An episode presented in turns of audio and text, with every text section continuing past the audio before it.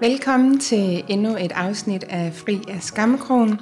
Jeg hedder Tanja Løndorf og arbejder til daglig som kropsterapeut, healer og underviser, og har her de sidste år øh, fokuseret på intimitet, både den følelsesmæssige og fysiske og seksuelle.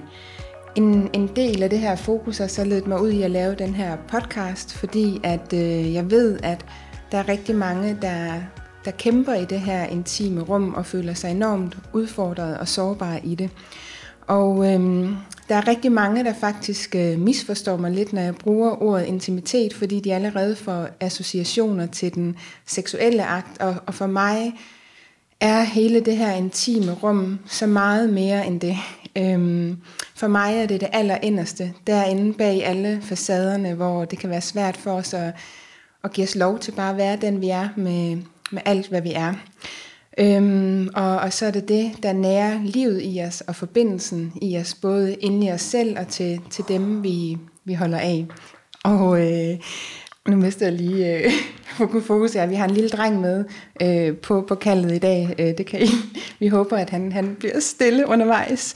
Men i hvert fald så har jeg skabt den her podcast for, øh, at jeg sammen med dem, jeg inviterer ind øh, og har en samtale med, ligesom kan, kan åbne op for den her dialog, som kan være så, så sårbar både øh, at, at tage stilling til ind i sig selv, men især også have en, en dialog med, med dem, man er tæt på. Og øh, så også ture og, i tale sætte nogle af de her svære ting, som vi tit gemmer væk, og noget af al den her skam og, og angst, vi kan have i det her rum. Så i dag så har jeg været så heldig at have Camilla Skov Andersen med. Velkommen til, Camilla. Tak jeg glæder mig sådan at, til at have dig med. Og øh, du arbejder til daglig som mentor for mønsterbrydere. Ja. Og har lidt, du har flere forskellige slags klienter, men, men har specialiseret dig meget i voksne børn af alkoholikere.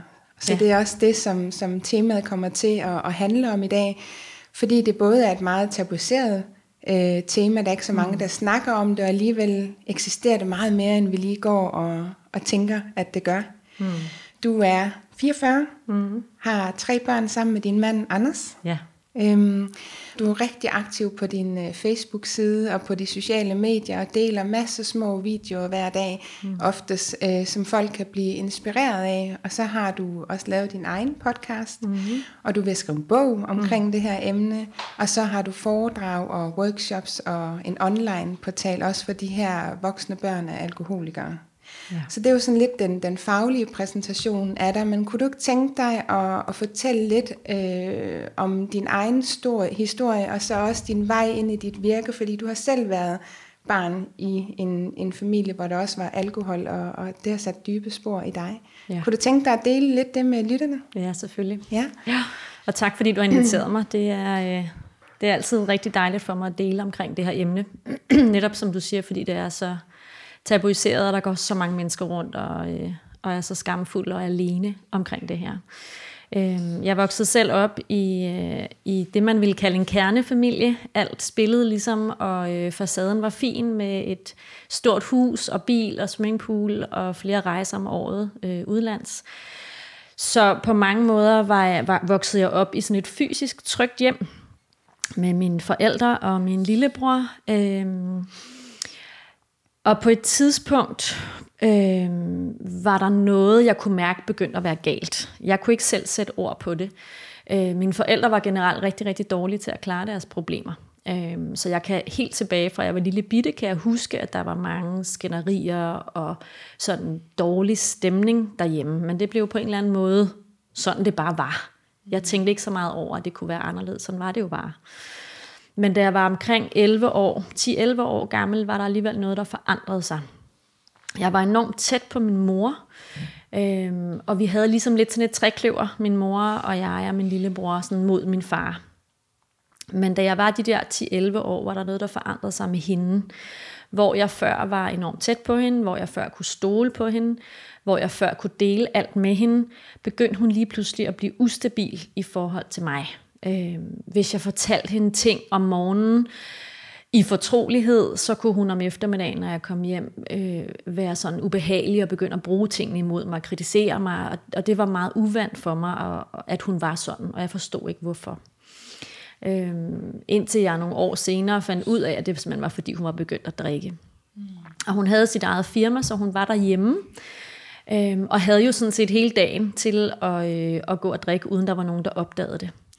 Øh, så det begyndte at blive meget, meget ubehageligt, at hun øh, netop om eftermiddagen og aftenen var meget anderledes end den mor, jeg kendte. Fordi det først var lidt senere, hun begyndte at drikke øh, for mit vedkommende, kan jeg jo sagtens huske hende som den normale mor. Mm. Så det var et kæmpe tab lige der, hvor jeg stod på tærsklen til at skulle være teenager og gøre mig fri og alle mulige ting, hvad man gør, når man er teenager øh, var det som om hele mit system lukkede endnu mere i. Øh, og jeg blev den pige, der skulle øh, sikre den gode stemning derhjemme. Jeg passede rigtig meget på min lillebror. Jeg dækkede over de konflikter og skænderier og den utrygge stemning, der var, sådan, så han ikke oplevede så meget af det. Mm. Øh, og så blev jeg også vi havde en tæt relation, min mor og jeg, så jeg blev ligesom også hendes endnu tættere veninde, og blev hende, der der bare fik læsset alle problemerne og alt hendes frustration og afmagt og hvad hun har stået i, var, var det mig, der ligesom stod og fik, fik væltet i hovedet. Mm. Så derfor blev jeg sådan en, en, øh, en, en pleaser øh, type, der, der hele tiden gjorde, hvad jeg kunne for at sikre den gode stemning derhjemme. Ja. Øh, meget overansvarlig, og det begyndte jo også at betyde, at jeg ikke havde lyst til at have venner hjemme, og hele tiden gik rundt og havde fornemmelsen af, at jeg skulle være anderledes, at jeg skulle være bedre, at jeg skulle, jeg skulle gemme mine egne følelser, fordi jeg kunne mærke, og jeg oplevede, at når jeg kom hjem og havde haft en svær dag i skolen, eller der var et eller andet, der var irriterende med min lillebror, eller hvad man, hvad man nu oplever som, som ung pige, så blev det hele meget værre. Så kunne min mor finde på at fortælle mig, at prøv at høre, når du kommer og fortæller mig de der ting, så bliver det hele meget værre. Så bliver jeg jo nødt til at drikke noget mere. Mm. Så der så blev placeret en masse skyldfølelse hos dig. Ja, det gjorde der, der, og gang på gang har jeg oplevet, når jeg har prøvet at sige fra, jeg har skrevet forskellige breve til hende, jeg har prøvet på alle mulige måder at fortælle hende, at det gjorde ondt, og at det var svært at være i, og, og hver gang fik jeg ligesom at vide, at det kunne jeg ikke være bekendt. Øh, mm. og hun gjorde, hvad hun kunne, og, og nu bliver jeg nødt til ligesom at opføre mig ordentligt. Mm. Så det gjorde jo, at jeg lærte at pakke mig selv ned, ja. og være der for de andre. Og øh, så flyttede jeg hjemmefra i, øh, i starten af 20'erne, og der var faktisk en periode, hvor det faktisk begyndte at gå godt med hende. Mm.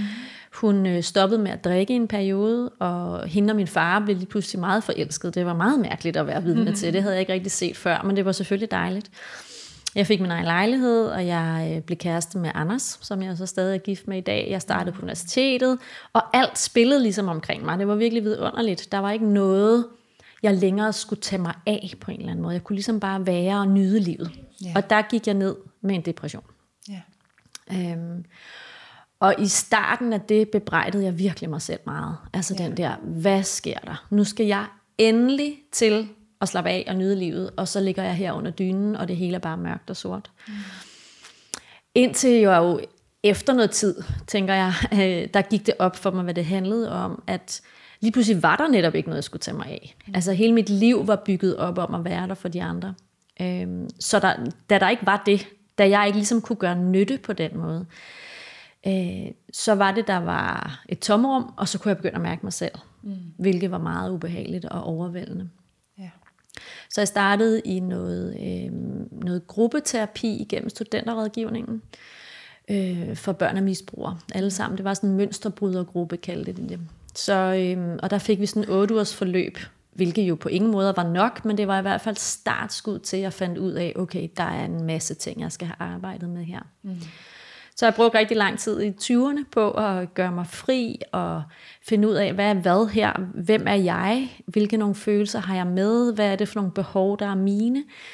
Hvordan, hvordan sikrer jeg, at jeg kan leve et liv, som er mit, og som ikke er det, mine forældre ligesom har mm. proppet ned i halsen på mig? Øhm, og jeg kom rigtig langt. Min mor drak stadig, og det var selvfølgelig stadig en kæmpe mørk skygge, der hang over mig og over familien. Fordi selvom jeg ikke boede hjemme længere, så, øh, så hang den der jo stadig, og jeg snakkede stadig med hende flere gange om ugen. Mm. Øhm, og vi prøvede på mange måder at, øh, vi prøvede på mange måder at få hende i behandling, hvilket ikke lykkedes. Og til sidst var det så gralt, at, øh, Altså hun var virkelig dårlig til sidst, og jeg havde det sådan, at nu bliver vi nødt til at finde noget, der virkelig virker. Så vi øh, satte sådan en intervention i gang, hvor der kommer en, en, en alkoholrådgiver hjem, Og, øh, og simpelthen, hvor man sidder sammen og øh, giver sådan et ultimatum i, at nu er det nok, nu kan vi ikke længere, og du skal i behandling. Hvilket virkede heldigvis. Så hun øh, kom i noget døgnbehandling. Øh, og kom hjem seks uger efter og var ædru, hvilket var fuldstændig vidunderligt. Jeg, jeg havde den der, jeg kan stadig se, da hun træder ud af bilen, hvor jeg bare tænker, wow, der er min mor igen. Altså hun, øh, hun lignede en, der var 10 år yngre, og hun var der igen. Mm. Så det var fuldstændig vidunderligt, og jeg fik sådan en... Øh, altså det var sådan en dejlig tid, da hun kom hjem derfra, fordi vi nåede at få snakket om en masse ting, og hun var kommet, hun var kommet dertil, hvor hun kunne se, hvor meget hun havde mistet af livet, og hvor meget hun havde ja, skabt af ravager og problemer og alle sådan ting for både mig og min lillebror og hele familien og for sig selv. Mm. Så vi havde nogle ret fantastiske uger lige derefter, hvor vi virkelig fik snakket om, om, om mange ting, og, og den der forventning om sådan, wow, nu skal vi virkelig til at indhente alt det, vi er gået glip af sammen. Øh, Øh, men desværre var hun langt mere syg, end vi regnede med, så hun meget hurtigt røg hun ind og ud af hospitalerne. Med, hun lå i leverkoma flere gange og havde blodstyrtninger. Og på hospitalet kunne de ikke rigtig finde ud af, hvad hun fejlede. Øh, og blev, blev faktisk behandlet som sådan, hun er bare sådan alkoholiker. Det var faktisk rigtig ubehageligt at være vidne til. Øh, og blev ved med at have meget ondt. Øh, og da vi til sidst virkelig krævede, nu skal der simpelthen ske noget. Nu skal, nu skal, I, nu skal I undersøge hende ordentligt, og ikke bare se hende som en alkoholiker. Hun er faktisk et menneske. Mm. Så fandt de ud af, at hun havde nyrekræft, og så døde hun to dage efter. Og det var, det var en kæmpe sorg. Altså, udover selvfølgelig at miste sin mor i en alt for tidlig alder. Hun var kun 57 år. Mm. Så det der med lige at nå at have fået den der, oh, nu, nu skal vi til at være en, en, en, en, en ordentlig familie igen. Nu skal vi til at lave alle de ting, vi har savnet. Og så miste hende der. Yeah. Men samtidig er jeg også enormt taknemmelig for, at jeg faktisk nåede at se hende et igen. Det gør en kæmpe forskel for mig i dag stadig. Yeah. Øhm, så der brugte jeg lang tid derefter på at, at komme ovenpå igen. Mm. Med alle de svigt, der havde været, den vrede og den sorg over, hun var død. Øhm, og kort tid efter blev jeg mor for første gang. Mm. Og det var også en rutsjebanetur af de helt store. Det var et, øh, et ønskebarn, øh, og, og vi havde prøvet lang tid og glædet os enormt meget til, at han kom, og det var fuldstændig vidunderligt. Det var også hårdt det var mega hårdt, og jeg, var, øh, jeg blev presset helt derud, hvor jeg slet ikke vidste, hvad fanden jeg skulle gøre. Undskyld, jeg banner. Mm. Øh, og var tæt på at få en fødselsdepression. Jeg kunne genkende tegnene fra, da jeg var i starten af 20'erne. Mm. Og havde heldigvis et godt netværk omkring mig, som kunne hjælpe mig. Men det der med at stå med det der lille barn, og bare for det første, det ved alle jo, der er blevet forældre, føle den der fuldstændig vanvittige kærlighed, men jo også frygten for alt det, der kan gå galt. Mm samtidig med den store afmagt i, hvordan skaber jeg en ordentlig familie? Hvordan sørger jeg for, at alt det, jeg har taget med mig, ikke kommer til at påvirke ham og påvirke os? Øhm, så så det var, det var en, en hård start, synes jeg, og der var mange ting, jeg igen blev nødt til at komme forbi. Yeah. Øhm, så, men jeg vil sige, lige siden der, det var i starten af 30'erne, så, så lige siden der kan jeg mærke, at øh, jeg har efterhånden vendt så mange sten, eller hvad man skal sige, og, og skrællet så mange lag af, så, så jeg sådan virkelig med hånden på hjertet kan sige, at jeg er på den anden side nu. Mm. Og alle de ture igennem mørket, der har været, har været det hele værd. For jeg er et fuldstændigt andet sted, og et helt andet menneske, end jeg var, øh, for eksempel da jeg var i starten af 20'erne. Et sted, hvor jeg tør være mig, og hvor jeg ikke længere hele tiden går rundt i den der voldsom stress og følelse af at skulle være en anden end den, jeg faktisk er. Og det var jo også noget af det, der gjorde, at jeg fandt ud af, okay, jeg har simpelthen brug for at gå ud og hjælpe nogle mennesker. Øh, fordi jeg ved, der er så mange, der, der har den samme problematik som mig. Mm. Jeg er øh, oprindeligt uddannet biolog og har en Ph.D. i folkesundhed. Så mange år har jeg været i forskningsverdenen og var egentlig glad for det. Mm. Og jeg tænkte, jamen jeg kan da godt gå ud og holde nogle foredrag en gang imellem. Jeg elsker at holde foredrag. Og hvis jeg kan gå ud og fortælle om min historie og hjælpe til, at der er nogen, der, der netop tør gå samme vej, der får noget mod og får noget håb, så vil det være fuldstændig fantastisk. Ja. Så det startede jeg med i 2013, øhm, og tage ud og holde nogle foredrag.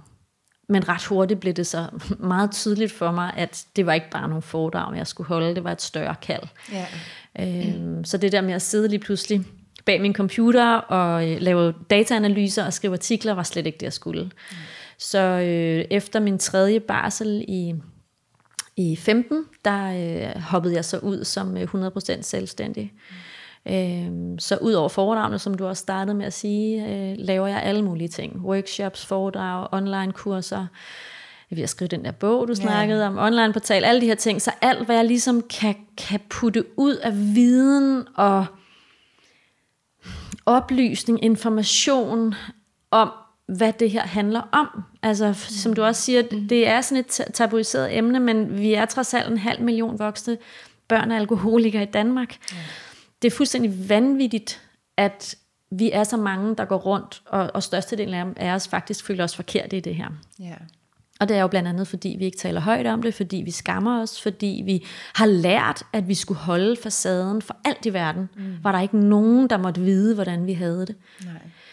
Øhm, så det er det, jeg forsøger på alle mulige måder, og, og det er jo også derfor, jeg er så aktiv for eksempel på Facebook, fordi jeg kan se, at det gør en forskel. Og jeg får masser af henvendelser tilbage om, hvilken lettelse det giver folk, når de læser et af mine opslag om et eller andet åndssvagt mønster, jeg så alligevel jo stadig kan løbe ind i, øh, eller gamle historier om, hvordan det har været svært for mig, at det giver en genkendelse, og derved også en lettelse hos folk rundt omkring. Ja, jeg tænker ja. også lige præcis på det her område, der, der er der så meget skam, og det er jo en af de ting, vi også ved, mm. der gør, at, at skam bliver mindre. Mm. Det er, når vi tør dele det, og tør snakke åbent om det, og, og mm. række ud, i stedet for at gøre det modsatte, som de fleste jo gør, er at feje det ind under gulvtæppet, gøre som om det ikke eksisterer, og så i virkeligheden, selvom man prøver på at få det væk, bliver det bare større og større. Præcis. Så det der med, når der er en, der er modig og tør at sige, okay, det er sådan her, jeg har det, mm. så er det også en invitation til andre om at sige, og du må også godt have det sådan her. Hvor, mm. hvor er du henne i alt det her? Ikke? Ja, præcis. Det er så vigtigt, altså. Ja, lige mm. præcis. Ja. Så, så det er jo den måde, at, at vi jo også selv kan være med til at nedbryde tabuet. Fordi ja. selvom at der er rigtig mange omkring os, som er med til at opretholde det her tabu omkring at være vokset op i en familie, enten med, med forældre, der drak, eller en mm. anden form for mistrivsel, så er vi også selv med til at fastholde det her tabu, fordi ja. vi ikke snakker højt om det. Præcis. Så det er sådan en, ja, jo flere, der tør mm. at åbne bare en lille smule op, ja. jo bedre er det. Ja. ja. Tak for mm. at dele din historie. Jeg er sikker på, at det er mange, der bliver beriget af at lige at lytte til, fordi en ting er alle de her teorier og terapeutiske mm. tilgange. Der er også noget i det her med at sidde og lytte til et menneske, der har været mm. og kender det rigtig godt mm. indenfra. Mm. Ikke? Så, er det ja. bare, så bliver det mere virkeligt og, mm. ja. og håndgribeligt på en eller anden måde. Ikke? Mm. Ja. Men jeg tænker på, Øhm, om vi kunne prøve at tage en snak om, fordi at, at det at vokse op i sådan et miljø, som, som du beskriver, mm. det øh, sætter sig jo nogle spor, og vores følelsesliv og vores nervesystem og vores kroppe og mønstre bliver ligesom kodet på en eller anden måde allerede der. Mm. Øhm, kan du prøve at, at fortælle lidt om, hvad det er for nogle følelser, man, du har allerede lidt været inde på, men hvad er det for nogle følelser, man møder i de her øh, stemninger, og, og hvad er det, man udvikler mm. for at overleve, og hvad er det for nogle, nogle øh, sansninger, man er i, og både omkring, men også inde i sig selv, mm. ved, at, ved at vokse op i, i, et, i et ustabilt hjem, som for eksempel det, at, at der er en voksen, der drikker. Mm.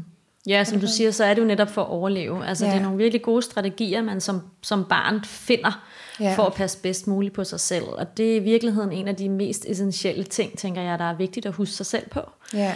At alle de ellers så destruktive mønstre og bevisninger, man kan, man kan finde sig selv i som voksen, så handler det faktisk om, at vi har gjort det allerbedste, vi kunne, ja. for at passe på os selv i et meget utrygt miljø. Ja.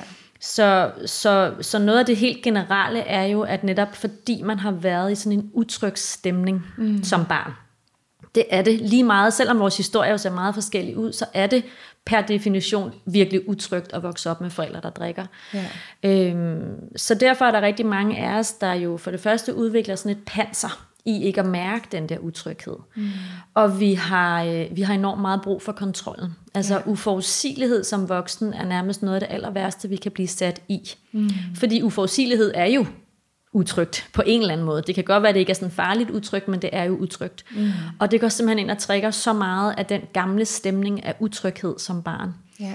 Så derfor er der rigtig mange af os, der netop er nærmest altså afhængige af kontrollen. Vi har simpelthen Ja. brug for i alle situationer, i alle relationer, at, at, at vide øh, 27.000 skridt fremad. Vi har brug for at vide hver eneste ting, der, der kunne gå galt, og hvordan vi afværger det. Mm. Og det gør også, at vi er enormt stresset, og vi har enormt svært ved at være nærværende. Ja. Selvom vi rigtig ofte jo længes efter denne her nærvær mm. med vores børn, med vores partner, med andre mennesker, så det simpelthen, det føles som om, at vi river gulvtæppet væk under os selv, ja. hvis vi bare for et øjeblik slipper kontrollen. Øhm, og vi kan jo godt med vores voksne forstand få fortalt os selv, "Men hold nu op, det er jo, det er jo åndssvagt. Altså det, det, er jo, det, det skal nok gå. Mm. Men det er sådan set ligegyldigt, fordi det netop er vores gamle system, der går i alarmberedskab. Så hvis der er noget, der er, er uforudsigeligt, hvis der sker en ændring i programmet, mm. hvis vores børn lige pludselig, som børn jo er, enormt uforudsigelige, Ja. lige pludselig øh, vælter et glas mælk, eller øh, kommer fem minutter for sent hjem, selvom vi godt med vores forstand ved, at det gør jo ikke noget. Mm. Skidt med det. Så alt inde i os begynder bare at, at blive trækket, og det føles utrygt, og vi er bange, mm. og øh, så det gør den der enorme stress, vi hele tiden går rundt med. Ja, for jeg tænker også, det er noget af et paradoks på en måde, ikke? Fordi ja. på en måde, så udvikler man den her enorme sensitivitet og Ja. ja. evne til at afkode stemninger, og mm. for ligesom at finde ud af, hvad skal mit næste træk være, for ja. Ja. jeg kan være tryg her. Præcis. Og samtidig får man også lukket af for noget inde i sig selv. Så Ja. ja. på den ene side øger man sensitiviteten og meget ud af til, og samtidig lukker man den lidt indad til. Ikke? Ja. Det handler mm. altid om de andre. ja. Det handler altid om, hvordan kan jeg sørge for de andre, hvordan kan jeg please de andre, hvordan kan jeg sikre, at de andre har det godt, er i godt humør, at deres behov er mødt. Mm. Og samtidig, som du siger, så har man simpelthen lukket så meget af for sig selv. Mm. Alle de gange, man er blevet svigtet, alle de gange, man har været afmagt, man har været vred, man har været ked af det, som der ikke har været plads til, mm. som man ikke blev mødt i som barn. Ja. Det er jo simpelthen blevet lukket ned. Alle de indestængte følelser sidder stadig i vores system. Nu sidder, når du sidder og forklarer, Ja. så, så tager du dig meget til Ja, maven. ja. Så var det meget i maven hos dig, for det er Ja. lidt forskelligt, hvor det Ja. sidder henne. Ja, altså rigtig meget af den mistillid og svigt, der sidder hos os, sætter, os, sætter sig rigtig tit i vores underliv. Mm. For mig havde det simpelthen sat sig så meget, så, så øh, det første barn, vi fik, kunne jeg simpelthen ikke få naturligt. Ja. Øh, der fik vi fertilitetsbehandling, hvilket jeg havde det som, det er jo bare sådan det er. Jeg har åbenbart det, der hedder PCO. Mm. Øhm, og så begyndte jeg undervejs derefter, vi havde fået vores, vores ældste dreng Bertram, i de år, indtil vi fik den næste, havde det sådan lidt, nej, der ligger noget andet bag. Ja. Der er faktisk ikke noget galt med min krop. Og jeg begyndte at gå til noget kropsbehandling, og efter et par gange lykkedes det altså, at, at jeg blev naturlig gravid. Ja. Hele mit underliv var fuldstændig spændt op Ja. af svigt, Ja. af undertrykte følelser, af sorg og utryghed. Mm. Så, så i det, hun begyndte at trykke, da jeg gik til det her kropsbehandling, det, det var så smertefuldt, men lige så stille og roligt fik hun arbejdet sig igennem, eller vi fik arbejdet os igennem det. Mm. Så både nummer to og nummer tre er fuldstændig naturligt. Øh, altså jeg er blevet fuldstændig naturligt gravid med dem. Ikke? Så det viser bare, at jeg har igen og igen oplevet, hvordan så har det været en skulder, der har været fuldstændig låst. Men ved at gå ind og arbejde med nogle af de indestængte følelser, så er det forsvundet. Ja. Så det er fuldstændig vanvittigt, og man kan godt have svært ved egentlig at tro på det, hvis man ikke selv har oplevet det. Ja. Men alle de indestængte følelser, vi, vi har pakket ned undervejs, sidder altså stadig i vores krop. Ja, det er også det, jeg ser til daglig i mit Ja. arbejde som kropsterapeut. Altså, og jeg har aldrig, når jeg kigger tilbage på mit liv, så har der aldrig været tidspunkter, hvor jeg har haft ondt i min krop, hvor det ikke var et eller andet, jeg lukkede ned, gemt væk, ikke ville være ved, ikke turde være med. Præcis. Og det er så interessant, når man tør gå ind og møde de steder, hvordan Ja. man lige så stille bløder op igen og slapper af, og der kan begynde at komme flow igen, sådan Ja. til at det fysisk kan hele. Præcis. Om det så bare er en spænding, eller øh, er blevet så gralt, at det er blevet til sygdom, øh, eller PCO, eller hvad det mm. nu kan være. Mm. Det er simpelthen så vildt, hvad den krop den kan, hvis vi tør gå ind og være med os selv på Ja. ja. de planer. Ikke både med den kropslige sansning, fordi den kan jo også være intens, men også mm. det følelsesmæssige, og, og, Ja, og præcis. hvad der ellers er gemt væk. Ikke? Ja, ja. Ja. Og, og noget af det, jeg møder aller oftest hos folk, er jo, at, øh, at de har den der, jeg kan ikke mærke mig selv. Ja. Og, og det, de tit får at vide af folk, er jo, du skal bare sige nej, eller du skal bare sige fra, eller du skal mm. bare sige, hvad du har lyst til. Og folk har altså, jeg, jeg ved det jo ikke. Nej. Jeg ved jo simpelthen ikke, hvad det er. Og det var også sådan, jeg selv havde det. Jeg gik bare med på, hvad andre synes. Ja. Jeg anede ikke, hvad der var mit. Nej. Hvad jeg havde behov for. Jeg anede ikke, hvad der gjorde mig glad. Nej. Og jeg, kunne jeg vidste faktisk heller ikke, hvad der gjorde mig vred. Nej. Jeg kunne ikke mærke vrede. Så, så særligt Anders har så mange gange i starten, vi var kærester, været så vred på mine vegne, når folk behandlede mig dårligt. Mm. Jeg kunne ikke selv mærke det. Jeg kunne ikke selv se det. Nej. Øhm, og jeg fandt ud af, at det faktisk handlede om, der sad så meget indestængt vrede inde i mig. Ja. Det var nærmest som sådan en betonklods op omkring brystet. Ja. Jeg kunne simpelthen ikke trække vejret ordentligt. Og, og særligt vreden var med til, at jeg ikke kunne mærke mig selv. Ja. Altså, vi er jo alle sammen i stand til at mærke os selv. Ja. Dybest inde, helt, helt inde i vores helt kerne, kan vi jo mærke os selv. Der ved vi, hvad der er vores sandhed. Mm. Det, der er sket for os, der er vokset op med forældre, der drak, er jo, at det simpelthen er blevet klottet til, fuldstændig pakket væk Ja. i indestængte følelser blandt andet. Ja. Så, så noget af det, jeg havde rigtig meget gavn af, var begyndt at få forløst den her vrede, hvilket var hårde tider. Mm. Jeg vil også lige sige, at det er min lille dreng, der sidder og snakker i baggrunden, som I kan høre, så øh, ja, hyggeligt at kunne have ham med på arbejde. Buster? øh, så, så det der med at begynde, og det som du siger, det er enormt svært. Mm. Det er noget med at finde mod til at gå ind og møde de her følelser, fordi det gør ondt. Ja.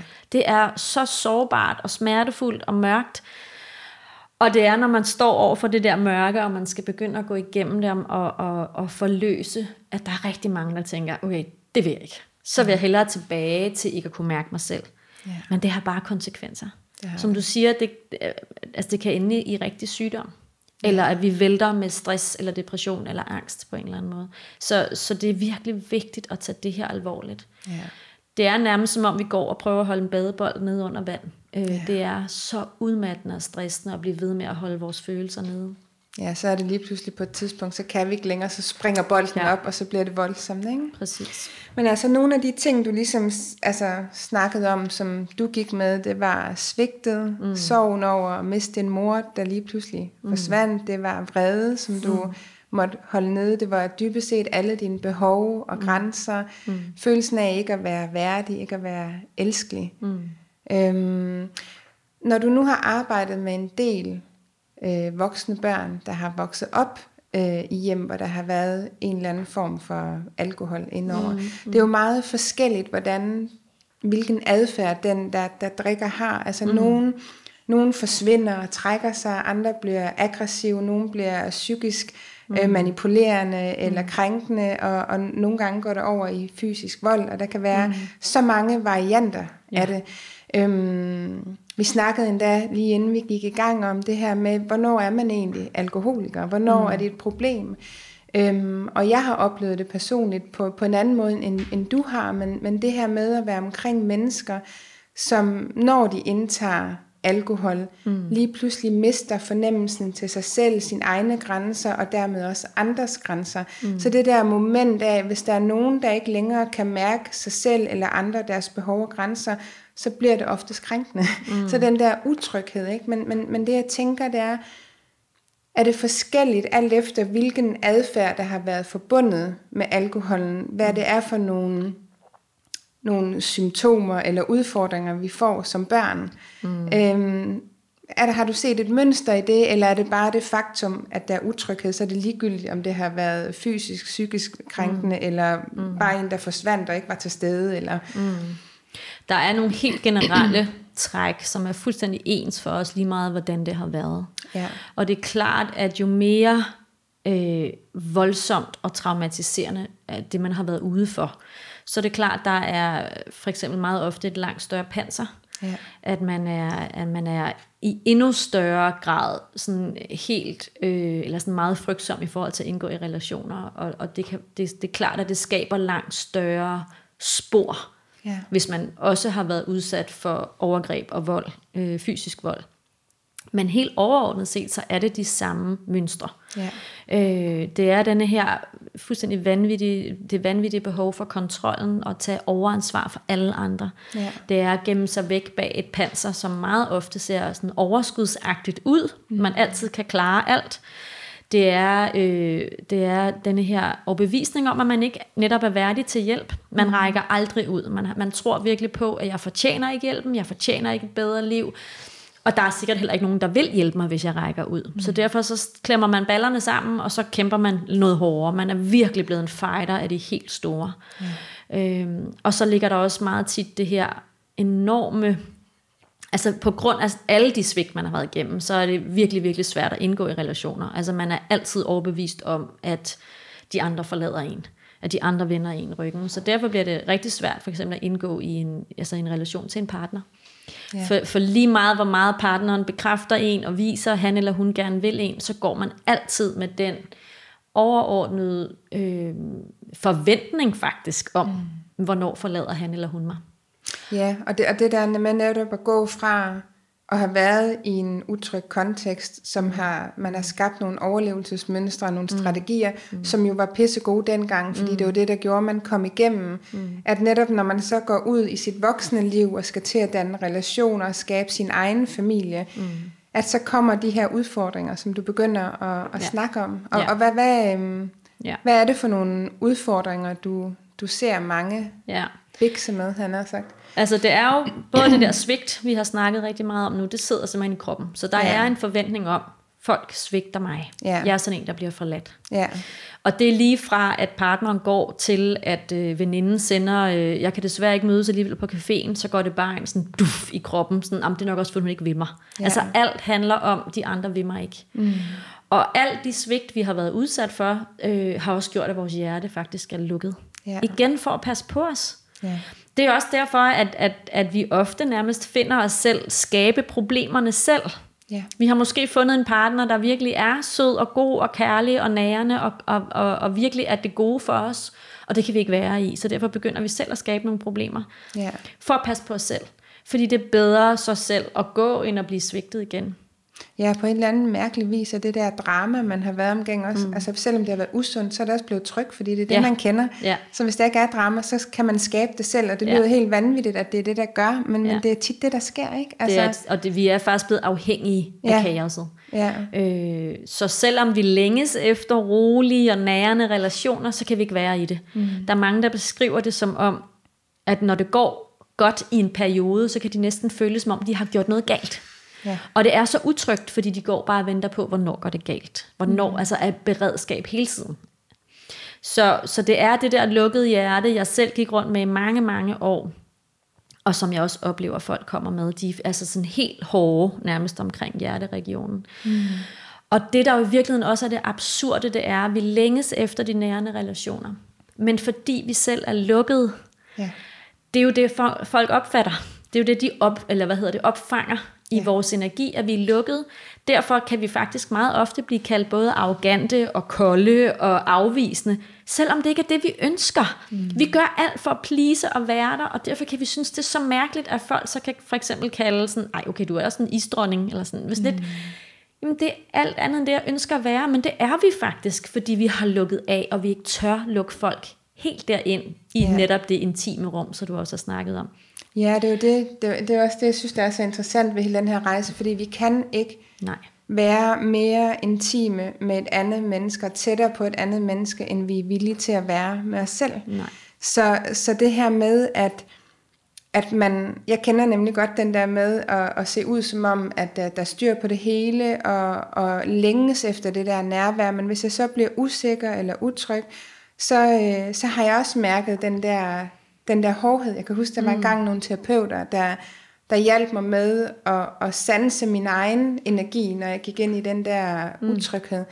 Og den var iskold. Jeg blev nærmest mm. bange, hvor mm. jeg sådan mm. tænkte, okay, det er sådan, jeg opfattes fra den modsatte side. Ja. Så kan jeg fandme godt forstå, at det er lidt svært nogle gange, og ja. jeg aldrig får det der, jeg længes efter. Præcis. Fordi i virkeligheden, så kommer jeg til at skubbe folk væk, mm. fordi jeg ikke tør at mm. være mig og vise alt det, der er derinde. Både ja alt mit lys og alle mine kvaliteter, men også mørket, også der, hvor jeg mm. øh, bliver håbløs og magtesløs og ikke ved, hvad jeg skal, om jeg skal ligge mig ned og græde, eller om jeg skal skynde mig at løbe væk. Altså, ja. Det var bare så interessant at mærke ja. det der med, gud, er det det her, jeg udstråler, og det er sådan her, jeg har det inde i. Mm. Det var sindssygt. Præcis, og det, og det er jo virkelig en negativ spiral af det helt store, ikke? Ja. fordi man ikke kan forstå, hvad det er, der sker, hvorfor folk afviser en, men det handler faktisk om, at man selv står og er afvisende, ja. uden selv at være særlig bevidst om det. Så det er, det er virkelig et destruktivt mønster, ja. og der er så mange, der har det med sig. Ja. Altså, det er sådan en af de der helt grundlæggende mønstre, vi har med, øh, når vi er vokset op med forældre, der drak, eller en anden form for mistrivsel. Ja, og nu nævner du det her med at fordi det er jo altid de nære relationer, at mm. når der er kærlighed, som mm. du også beskrev, da du fik dit første barn, så mm. bliver der kastet lys på alt det, der ikke fungerer. Mm. Øh, så det gør det i et parforhold, men det gør det jo også i, øhm, i hvad hedder når, når man bliver mor. Mm. Så, så det kan jo også være en af de der øh, mm. udfordrende roller, og det tænker jeg, uanset om du har været omkring alkohol eller ej, så, så bliver det ofte en rejse, man tager, når man bliver forældre. Mm fordi man er træt, man får ikke sovet, man har aldrig prøvet det før. Der er mange af det der, den der, øh, ja, den der, når børn, de, de, de øh, kan jo ikke bare putte sig i en kasse. De Nej. er, som de er, og mm. de er mm. frie, og de er, gør lige, hvad de vil, men det kan jo trække rigtig meget inde i jer selv. Mm. Og det beskrev du også, det var noget af det, der blev svært for dig ja. med, med ja. børn. Hvad var det for nogle ting? Fordi jeg, min oplevelse er i hvert fald selv, så længe jeg bare var i et parforhold, mm. så kunne jeg på en eller anden måde til en vis grad holde den der distance og facade, også selvom jeg blev mere op og begyndte at vise nogle sider af mig selv. Mm. Og da jeg så blev mor, mm. så kunne jeg også bare mærke, fuck man, nu mm. det der panser, det, det virker ikke længere, jeg kan ikke opretholde det. Mm. Hvad var det for dig, du mærkede, at, ja. at der kom lige pludselig bullerne, som du havde måske til en vis grad kunne holde nede indtil ja. der? For mig handlede det rigtig meget om, selvfølgelig frygten for det der med, hvordan er det, jeg skaber en familie, ja. som har alt det, jeg selv manglede. Ja. Så det var sådan den der frustration over de manglende rollemodeller. Hvad, hvad gør man så? Nu står vi her med det her lille barn og har ansvar for det. Men en af de ting, der var meget altafgørende for mig, var det her med at kunne mærke mine egne behov og i tale sætte dem. Jeg var lige op til, jeg havde faktisk været meget opmærksom på, okay, jeg skal virkelig have ryddet ud i min bagage, inden vi får børn sammen. Ja. Så jeg var faktisk lige inden, altså måske et år inden, eller to år inden jeg var blevet gravid, var jeg faktisk blevet begyndt at blive okay god til at sætte grænser, og sådan sige, okay, jeg har brug for, at du hjælper mig med det her, eller jeg har ikke lyst til det der. Så, så jeg var begyndt at smage på den der frihed i, ja. at kunne sige ja og nej, alt ja. efter hvordan jeg havde det. Og så kom Bertram til verden, og så er man der jo 24-7. Sådan mm. er det med et lille spædbarn. Og det var som om, jeg blev væltet fuldstændig om kul af, at han havde brug for mig hele tiden. Ja. Så på den ene side var jeg jo mega god til det. Ja. Det lå fuldstændig på ryggraden af mig, og bare helt skifte over i, jeg er der. Mm. 5.000 procent for dig. Samtidig med, at jeg også alligevel var begyndt at kunne mærke mine egne behov. Ja. Så jeg faldt i offerrolle igen og igen over for det der lille bitte spædbarn. Ikke? Sådan, hvorfor græder du nu, når jeg sidder her og er så træt? Og hvorfor vil du ikke sove, når du har brug for en pause? Altså, jeg, jeg, var, jeg var så frustreret over, at han kom og tog. Jeg sådan havde den opfattelse, at han kom og tog den spæde frihed, jeg var begyndt faktisk at finde frem til. Ja. Og samtidig var jeg slet ikke i stand til at bede Anders om hjælp. Altså, ja. jeg var så heldig jo, at jeg var sammen med min mand om det her barn. Han var lige ved siden af hele tiden. Mm. Det var slet ikke, altså tit var det ikke engang inde i mine tanker, at jeg kunne jo sige til Anders, vil du ikke være sød at tage ham? Det, det, det, faldt, det faldt mig slet ikke naturligt. Det, det var ikke inde i en mulighed for mig. Mm. Så når jeg tænker tilbage nu, der var så mange gange, hvor, og Anders havde jo tilbudt, ham, bare sig, hvis det er mig, der skal lægge ham til at sove. Bare sig, hvis det er mig, der skal bade ham. Og der kom mit behov for kontrol jo ind. Mm. Og jeg troede, det kunne han skulle nok ikke finde ud af. Han kunne nok ikke gøre det på den rigtige måde. Så jeg følte, jeg skulle gøre alt. Yeah. Og jeg har sådan en episode, som er sådan så sigende i forhold til det her. Det havde været sådan en rigtig svær nat, hvor, hvor han var vågnet mange gange, og jeg var fuldstændig mast da han så vågnede, vi har altid haft børn, der vågnede meget tidligt, da de var små, så klokken 5 stod han op, og jeg kunne nærmest ikke kravle ud af sengen, jeg var så træt. Og det var en lørdag, jeg kunne have sagt til Anders, hey, du bliver simpelthen nødt til at tage ham, jeg skal sove noget mere. Men igen, det var ikke en mulighed for mig. Det var ikke engang inden som noget, jeg kunne gøre. Så jeg stod op, vaklet ud til, til badeværelset for at, at skifte ham. Og jeg kunne bare mærke, wow, jeg er så træt. Men igen, jeg tænkte bare, jeg bliver bare nødt til at tage mig sammen. Ja. Indtil jeg gik på vejen i stuen, og faktisk var ved at dejse om. Og så tænkte jeg, okay, der er et eller andet galt her. Så, så jeg tog min temperatur og havde 40 i feber. Mm. Og der tænkte jeg, okay, nu bliver jeg nødt til at vække Anders. Ja. Først der blev det ligesom, okay, lovlig grund til at bede om hjælp. Ja. Så jeg, så jeg var simpelthen ved at vælte mig selv om kul i de første år til halvanden, øh, da, jeg fik, øh, da jeg fik min første dreng. ja. Ja. Og det er jo meget også de her trigger, vi møder igennem livet. Ikke? Det kan være forskellige ting, vi trigges af, men, mm. men det at få et barn, som jo selvfølgelig kræver meget, mm. når det er lille afhængig af os, men der ligger også noget i vores opfattelse af det at blive forældre, at ja. så skal man være alt opoffrende, og ja. man skal være der for barnet, før man, man er der selv. Mm. Så, så det, det nærer jo virkelig også det mønster, man har gået i som barn, at Ja. Så, så det kan være let, hvis man ikke er virkelig grounded, mm. og, og, og lige at ryge ind i et gammelt mønster igen der med at vende alle antenner ud af at fuldstændig glemme ja. sig selv. Ikke? Ja. Jo, og der var, jeg kan huske, at jeg læste alle de der mødreblade, eller børneblade, eller hvad sådan forældreblade, hvor der var så mange artikler om, om folk, der netop havde levet sådan mere normalt liv, og havde levet deres vilde ungdom, og havde været sig selv i mange år, og så i tale sat det der med sådan, ej, det var så vidunderligt at få det der barn, og så endelig kunne lade være hele tiden at vende blikket indad, og være sådan, mig, mig, mig, og nu kunne man ligesom kaste sin kærlighed på det der barn, og jeg havde det bare præcis modsat. Ja. Jeg havde det sådan, jeg har så meget brug for bare at tænke på mig lidt, Ja. men det følte jeg bare ikke, der var mulighed. Og når alle så kom der og sådan, nej, var det fantastisk, er du ikke glad for at være blevet mor, og det er sådan en dejlig tid at gå på barsel, og jeg sad og bare tænkte, nej, jeg synes faktisk, det er pisse hårdt, men jeg turde ikke sige det højt. Mm. Så der blev min facade også bygget endnu tykkere i, sådan, jo, det er vidunderligt at være blevet mor, og indeni ja. synes jeg faktisk ikke, det var særlig, særlig sjovt. Nej. Samtidig med, at jeg havde den der enorme kærlighed for ham. Så det var sådan en splittet tid lige der. Mm. Ja. Og det er jo også noget af det, vi lærer ikke at, at kunne administrere. En ting er følelser i, i alle skalaer og i mm. forskellige yderpunkter, men det der med at tillade noget at være det hele, Ja. at det, det behøves ikke kun at være godt, eller Nej. kun at være svært, men man kan godt faktisk være helt vildt lykkelig, og så samtidig være fuldstændig presset, Ja. fordi at det er sådan, vi er som mennesker, det er det, vi sanser, det hele er der på en eller anden måde, mm, hele præcis. tiden, eller kan være det i hvert fald, ikke? Jo. Mm, okay.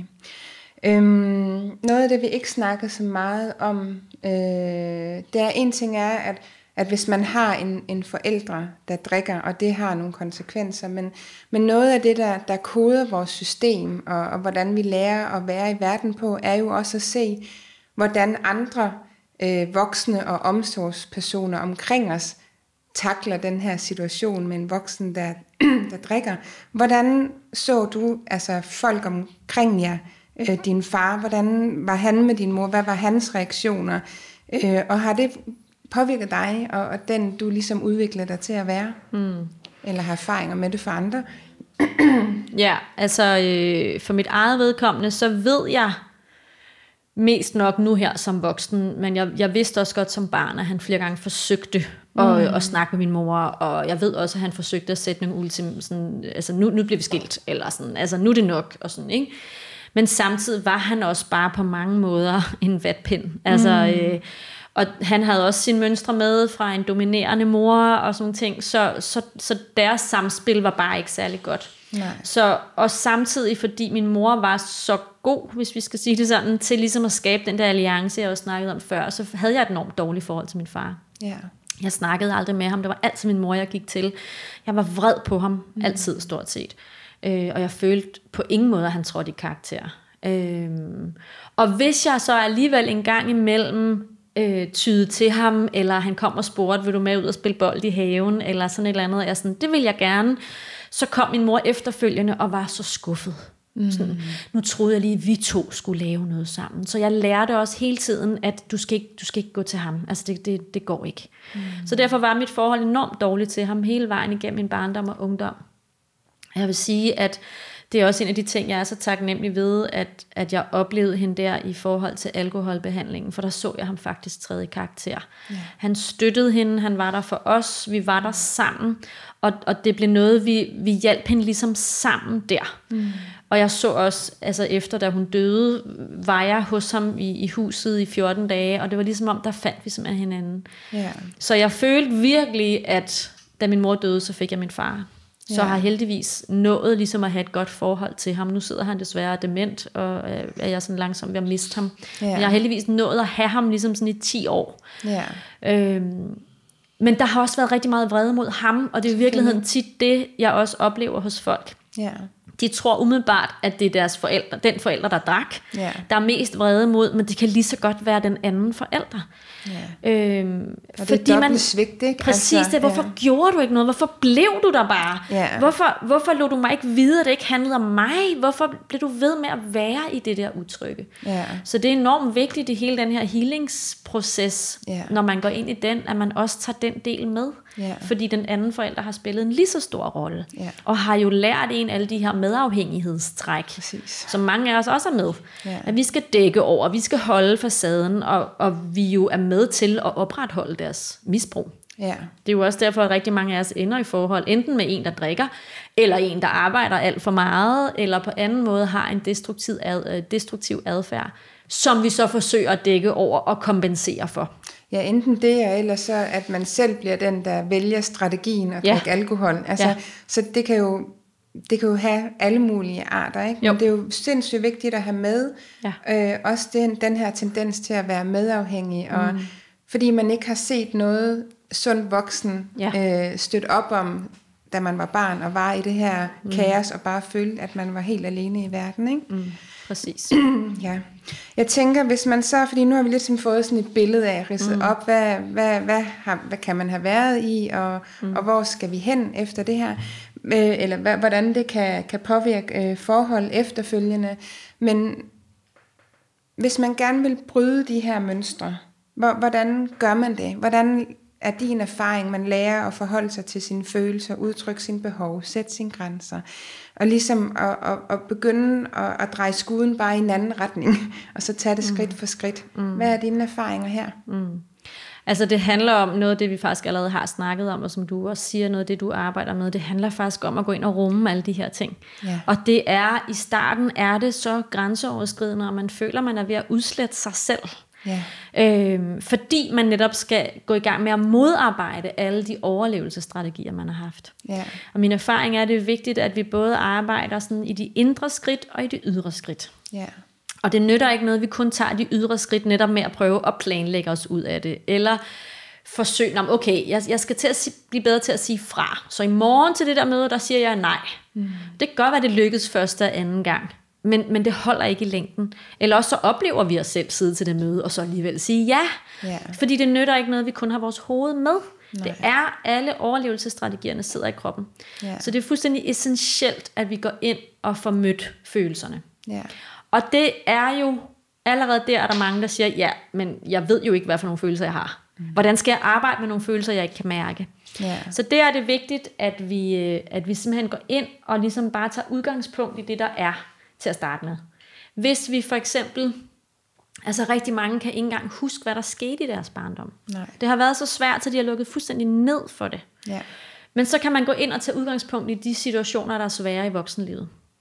Hvis man for eksempel har nogle øh, gentagende konflikter med sine børn eller med sin partner, så gå ind og være nysgerrig på, hvad sker der? Det kan godt ja. være, at jeg er skide vred lige nu, og synes, de behandler mig enormt dårligt, eller de ikke respekterer mig.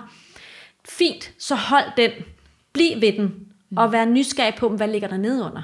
Ja. Hvad er det, det i virkeligheden går ind og trækker hos mig? Ja. Hvorfor er det, jeg bliver så vred? Hvorfor, hvad er det, der gør, at jeg føler, at de ikke respekterer mig? Mm. Og meget ofte, når vi begynder at grave i det, så handler det rigtig tit om, at vi faktisk ikke selv har fået sagt fra. Ja. Og når vi, når vi ligesom stiller og roligt, og rigtig tit har man altså brug for hjælp til det her, mm. på den ene eller anden måde, men man kan komme rigtig langt ved at være med de følelser, der er. Mm. Altså, så hvis man mærker vreden over, det kan være cyklisten, der kørte ved siden af en på cykelstien, der var irriterende, så brug noget tid, når man er derhjemme på at være med vreden. Altså, mm. bank i en sofa, bid i en pude, accepter vreden som noget, der faktisk ligger og er en vigtig budbringer. Ja.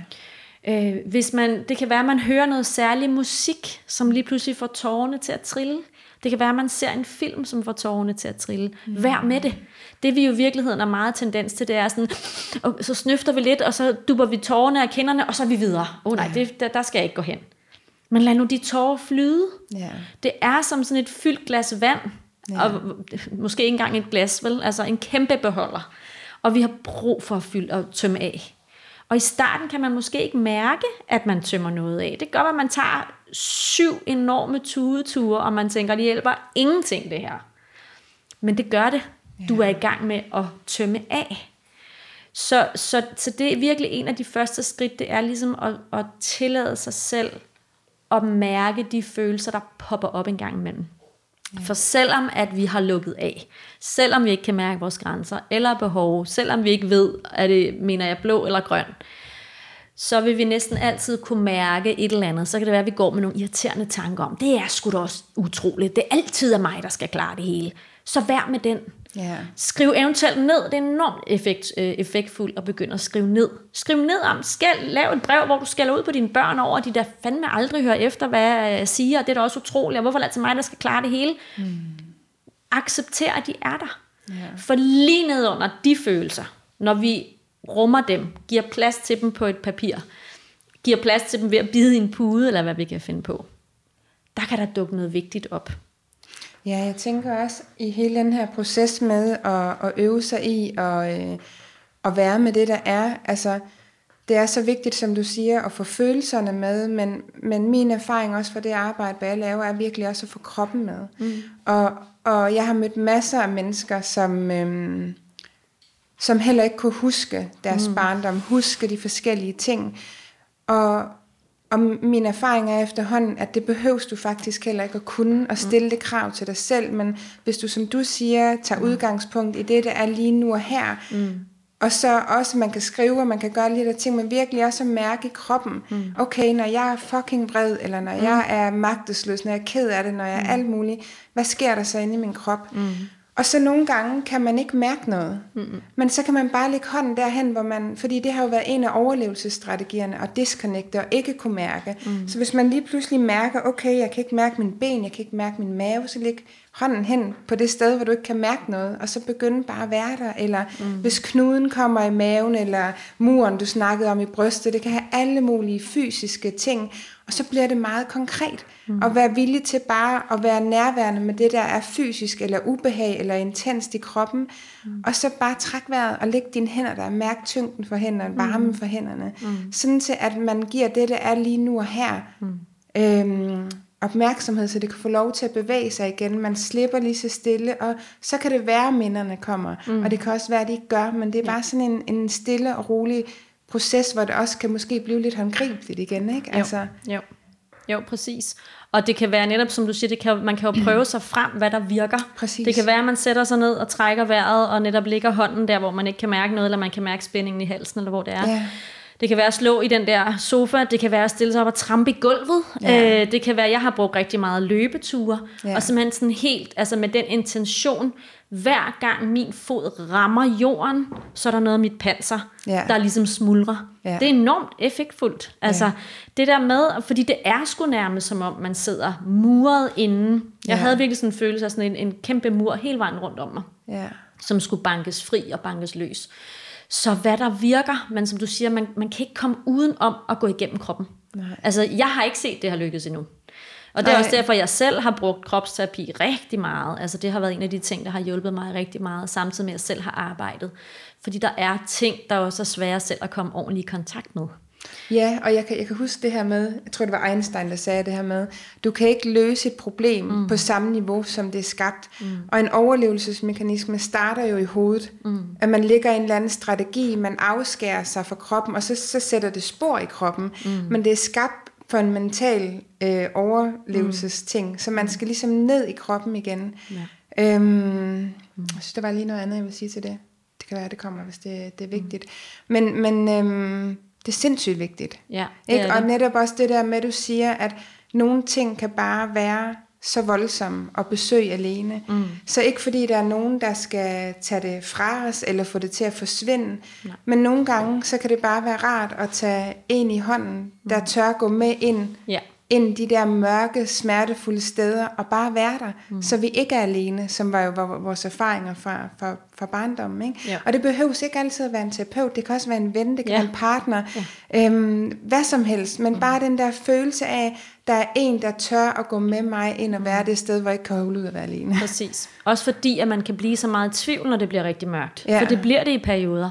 Og så er det, man bliver bange for, shit, er det sådan her, det skal være fremover? Så Ja. vil jeg faktisk hellere være der, hvor jeg var før. Ja, Men det vi bliver nødt til at huske på, det er, at det kan godt være, der er mørkt i en periode, men vi kommer altid ud i lyset. Ja. Og når vi kommer derud, så er vi blevet lettere. Ja. Så er vi blevet mere os selv. ja, Så jeg kom på et tidspunkt, efter at have været igennem så mange mørke perioder, hen der, hvor jeg tænkte, okay, jeg synes faktisk, det er fedt, når der kommer en mørk periode, for jeg ved, jeg kommer styrket igennem det. Ja. Og det er jo klart, at det handler jo så også om netop at finde strategierne, men også finde troen på, jo, det bliver bedre. Ja. Lige nu går jeg mørket, men det er lige præcis der, jeg jo har gemt mig.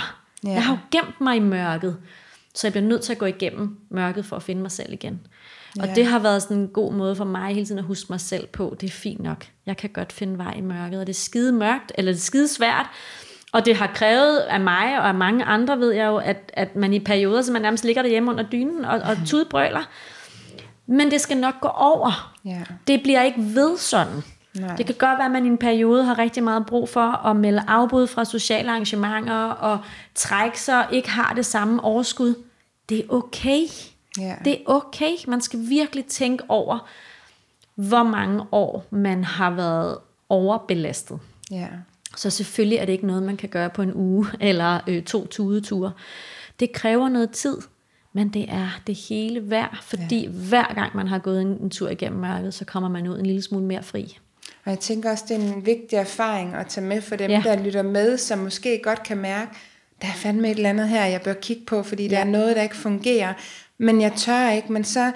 Fordi jeg tænker, det der gør, at man tør og tør blive ved med at kigge og tør mm. gå ind igen, det er netop at få den erfaring, som du har fået ved at mm. gå igennem dit, og jeg har fået ved at gå igennem mm. mit på en måde, så, så, så øh, styrkes det mod af at, at ture gå det igennem og mærke, at man kommer et andet sted hen. Men indtil man er der, Ja. er det sindssygt vigtigt at vide, okay, dem her, de har prøvet det, mm. og det er deres erfaring, fordi det, bliver mørkt, eller det kan blive mørkt, og det kan blive intenst, og jeg, og jeg ser lidt de her følelser, mm. lidt som bølger, mm. og nogle er små og stille og rolige, og andre er sindssyge, intense og voldsomme og kan vælte og som kul, men mm. hvis vi tør ride på bølgen og komme mm. helt op på toppen, og det er jo tit der, vi bliver bange og tænker, fuck, fuck, fuck, det her, det stopper aldrig, og så lukker vi ned, men det er i virkeligheden lige der, den er ved at top og flade ud, Yes. så den naturligt kan blive til noget andet, ikke? Ja, præcis. Ja. Og, og, og, og hele forståelsen af netop, der er en grund til, at vi reagerer uhensigtsmæssigt. Ja, Det er ikke fordi, jeg ikke er god nok.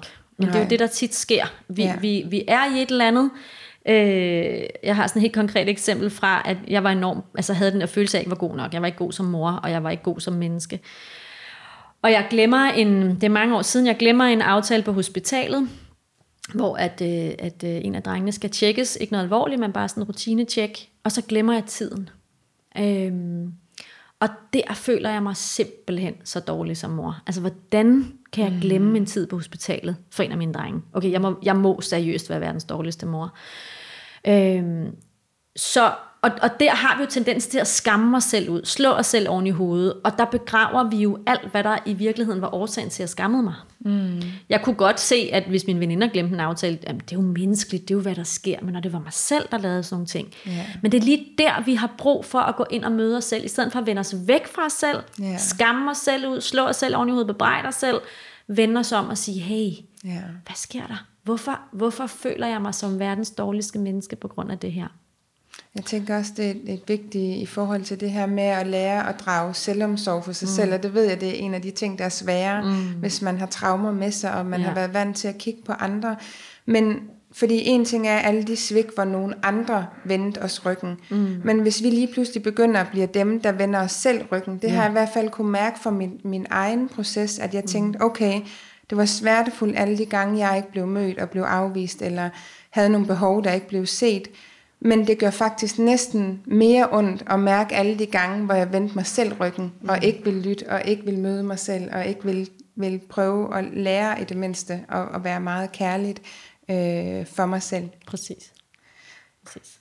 Ja, jeg tænkte også på, Camilla, det her med, øhm, når man er i en relation, og man har fået øje på sine mønstre, og man er begyndt at være der for sig selv, og drage selvomsorg. Altså noget af det, som mange, der er vokset op med, øhm, med alkohol omkring, så det er den her overansvarlighed.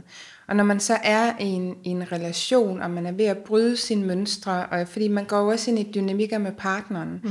hvad har været jeres måde at takle det her på, og, og hjælpe hinanden, sådan så det ikke begynder at blive, at du går ind og, og tager overansvar i jeres familie, men også at Anders ikke går ind og tager overansvar for dig og dine mønstre. Altså mm. den her, den er, det er jo en hårfin mm. altså, grænser, det, det kræver selvfølgelig, at man er rigtig god til at kommunikere. Mm. Men, men hvordan har du løst det i dine relationer, det her med at finde ud af, hvad er dit og hvad er din rejse, og det her med at bede om hjælp og række ud, og så også, at den anden jo har sit ansvar for ikke at mm. gå ind i en medafhængighed mm. slags følelse med dig, eller ja. hvem det nu kan være, du har arbejdet med. Ja. Hvad, hvad, hvad er din øh, erfaring med det? Ja.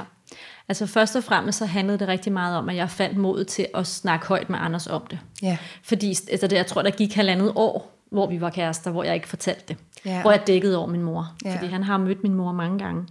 Øhm, så det var simpelthen det første skridt. Jeg blev nødt til at finde mod til at fortælle ham, hvad foregår der over hos mig. Ja.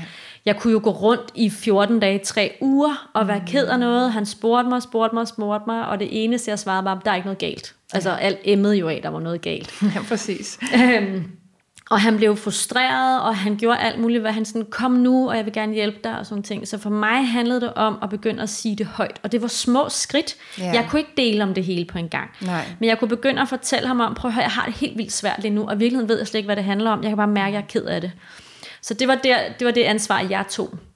Og for ham øh, var det meget i starten, den der, jeg, jeg tror, han gik ind i den der, jo, jeg vil bare gerne løse det for dig. Yeah. Nå, men så er der det der problem, lad os løse det og hvor det meget handlede om, at han i virkeligheden blot skulle være der. Ja. Nogle gange kunne jeg sidde og bare græde i hans arme, uden selv at vide, hvad det var. Ja. Men at i tale sætte over for ham, det er bare det her, jeg har brug for. Ja. Jeg har simpelthen bare brug for, at jeg kan læne mig ind til dig lige nu og bare græde. Ja. Vi løser det ikke, men det er det, der er brug for lige nu, det rum.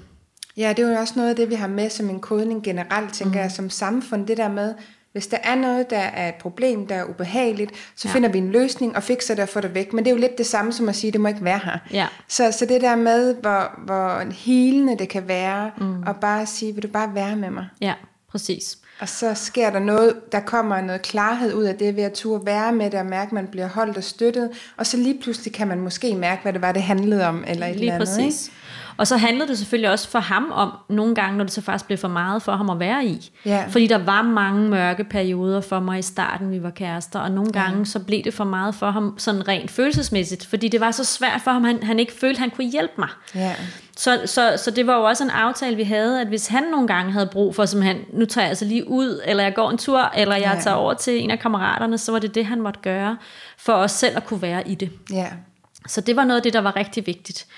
Øhm, og så var det rigtig vigtigt, at vi fik i tale sat den frygt, vi begge to var i, da jeg rigtig begyndte at bryde mine mønstre. Yeah. Fordi jeg gik rundt med en stor frygt for, vil han elske mig, hvis jeg begynder at være sådan en, der siger fra og siger mm. min mening, og sådan, for sådan havde jeg slet ikke været, da vi mødte hinanden. Nej. Jeg var bange for, at jeg ville blive for skrab, eller hvad man skal sige, ja. han ikke ville bryde sig om det.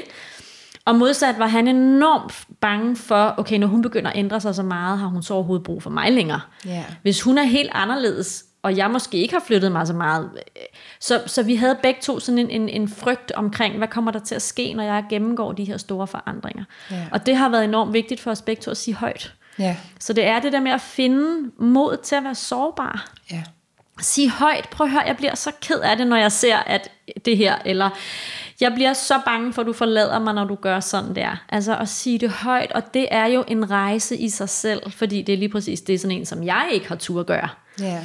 Hvis jeg skulle sige min behov højt, hvis jeg skulle sige en lille smule fra, så var jeg overbevist om, at han forlod mig. Og selvom yeah. det var små ting. Yeah. Men, men, men, men det handler virkelig om der, vi træder ind i at tage ansvar for os selv. Og ture være ærlige med det, der er. Yeah. I små skridt. Ja. Ja. Ja, for jeg tænker også, det er jo noget af det, der giver tryghed. Hvis vi snakker om, at uvidshed og mm. det der med, at man skal veje stemningerne mm. og regne den ud, det er noget af det, der mm. giver utryghed og stresser ens nervesystem, krop og følelser. Så det der med at ture og være sårbar, dele, ja. Ja. det er helt ærligt. Også mm. når vi ikke engang ved, hvad det er, så bare sige lige nu, ved jeg ikke, hvad det er. Ja. Fordi den der gennemsigtighed. Ja. Og det der bare, det her det er det, der er lige meget, hvor grimt eller kønt eller ikke eksisterende det er. Ja. Det giver også tryghed. Præcis. Så, så det er virkelig så vigtigt, at vi tør at gå ind i den der Ja. ærlighed og intime Ja. ja. kontakt med hinanden. Ikke? Ja, ja for uvidsheden er jo der, der, der bliver skabt alle mulige tanker om, "Åh, hvad nu, og er hun nu ved at være træt af mig, eller er det nu mig, der har gjort noget galt, hvis jeg for eksempel kunne gå rundt og være sur i tre uger, ikke? og det handlede overhovedet ikke om ham. Men det var jo de tanker, der blev skabt hos ham, fordi jeg ikke sagde noget. Ikke?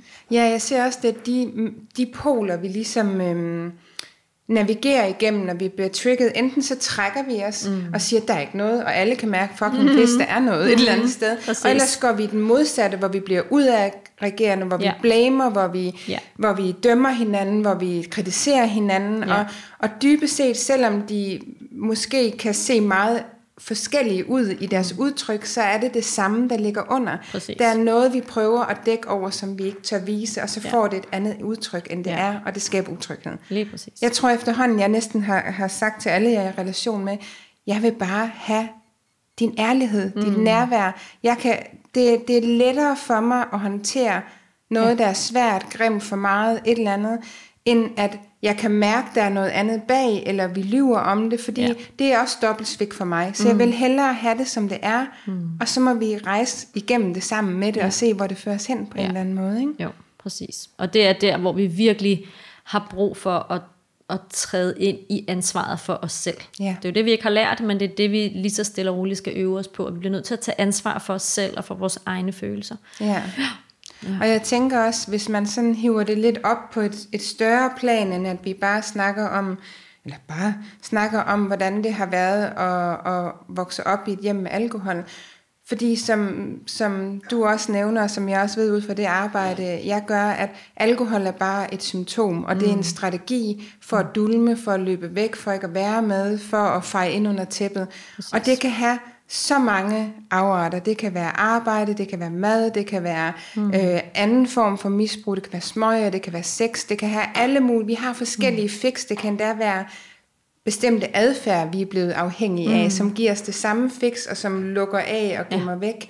Så, så jeg tror, uanset om man er vokset op med alkohol eller ej, så er der mange, der vil lytte til den her samtale, mm. som kan genkende følelserne, stemningerne, mm. øh, udfordringerne på en eller anden måde. Ikke? Jo. Fordi det er noget, vi som samfund på en eller anden måde alle sammen er blevet kodet med, mm. at der er ting, vi må vise, ting, der vi skal gemme væk, mm. øhm, og vi bliver meget dømt for det her ydre og for mm. vores facade, og derfor er det den, vi alle sammen dyrker. Mm.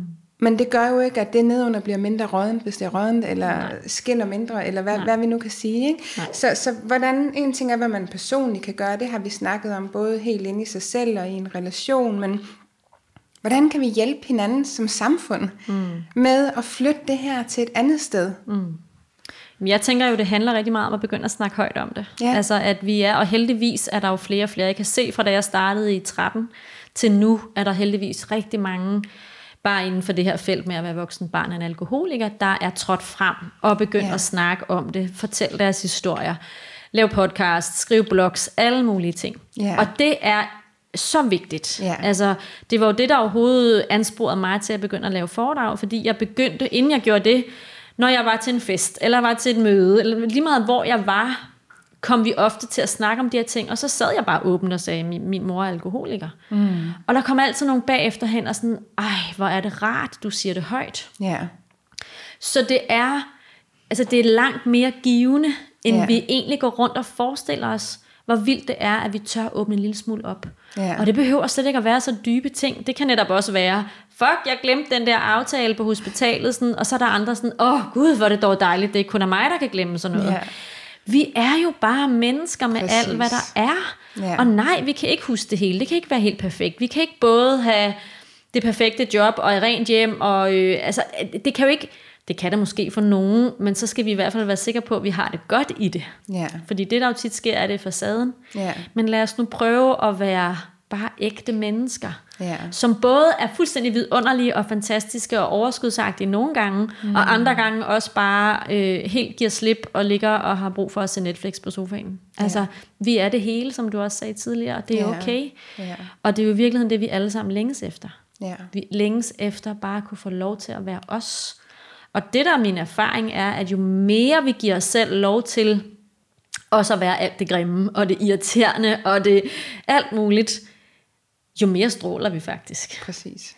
Jo mere kan vi faktisk stå i, i et ægte overskud. Ja. Fordi der også er plads til, at jeg, nå, så kan jeg sgu til at græde til det der forældremøde, eller mm. så netop, så glemte jeg den der aftale, eller gud nej, du skulle have haft madpakke med, fordi I skulle på skovtur. Altså, jo mere vi bare kan være med det hele, og, og finde den der omsorg, og egentlig også lidt den der humoristiske side frem i det, Ja. jo mere bliver der faktisk fred omkring os. Ja. Ja.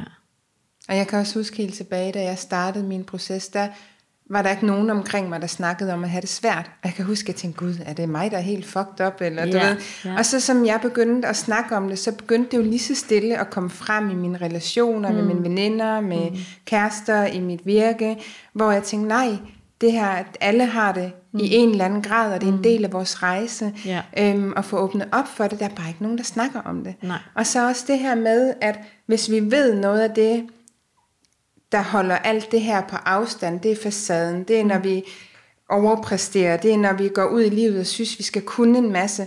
At vi også, ikke fordi, at det må man gerne, hvis det kommer fra et autentisk mm. sted og et overskudssted, men hvis vi er ude i de der mønstre, så også, jeg, jeg kan huske, du også selv skrev det sted, det med at stoppe med at hæppe på hinanden, mm. og se, at det er det gode, at det er det, vi fremelsker. Mm. Og mere bare tillader den der menneskelighed, som du også nævner, bare mm. at få lov til at, at Ja. være der, ikke? Jo. Altså. jo.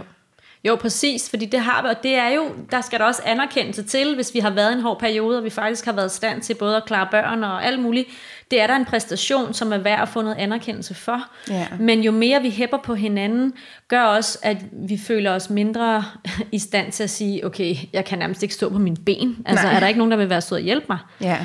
Og derudover så tænker jeg også ud over, at, at det er vigtigt, at vi, vi snakker med hinanden omkring de her ting, åbner op om, men jeg synes sgu, det er hårdt det her.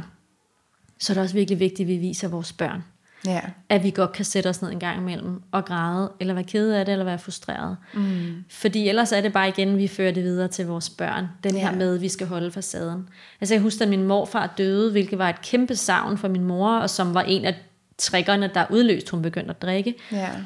Jeg har aldrig set min mor græde over, at min morfar døde. Nej. Og han var en af de allervigtigste personer for ja. min mor.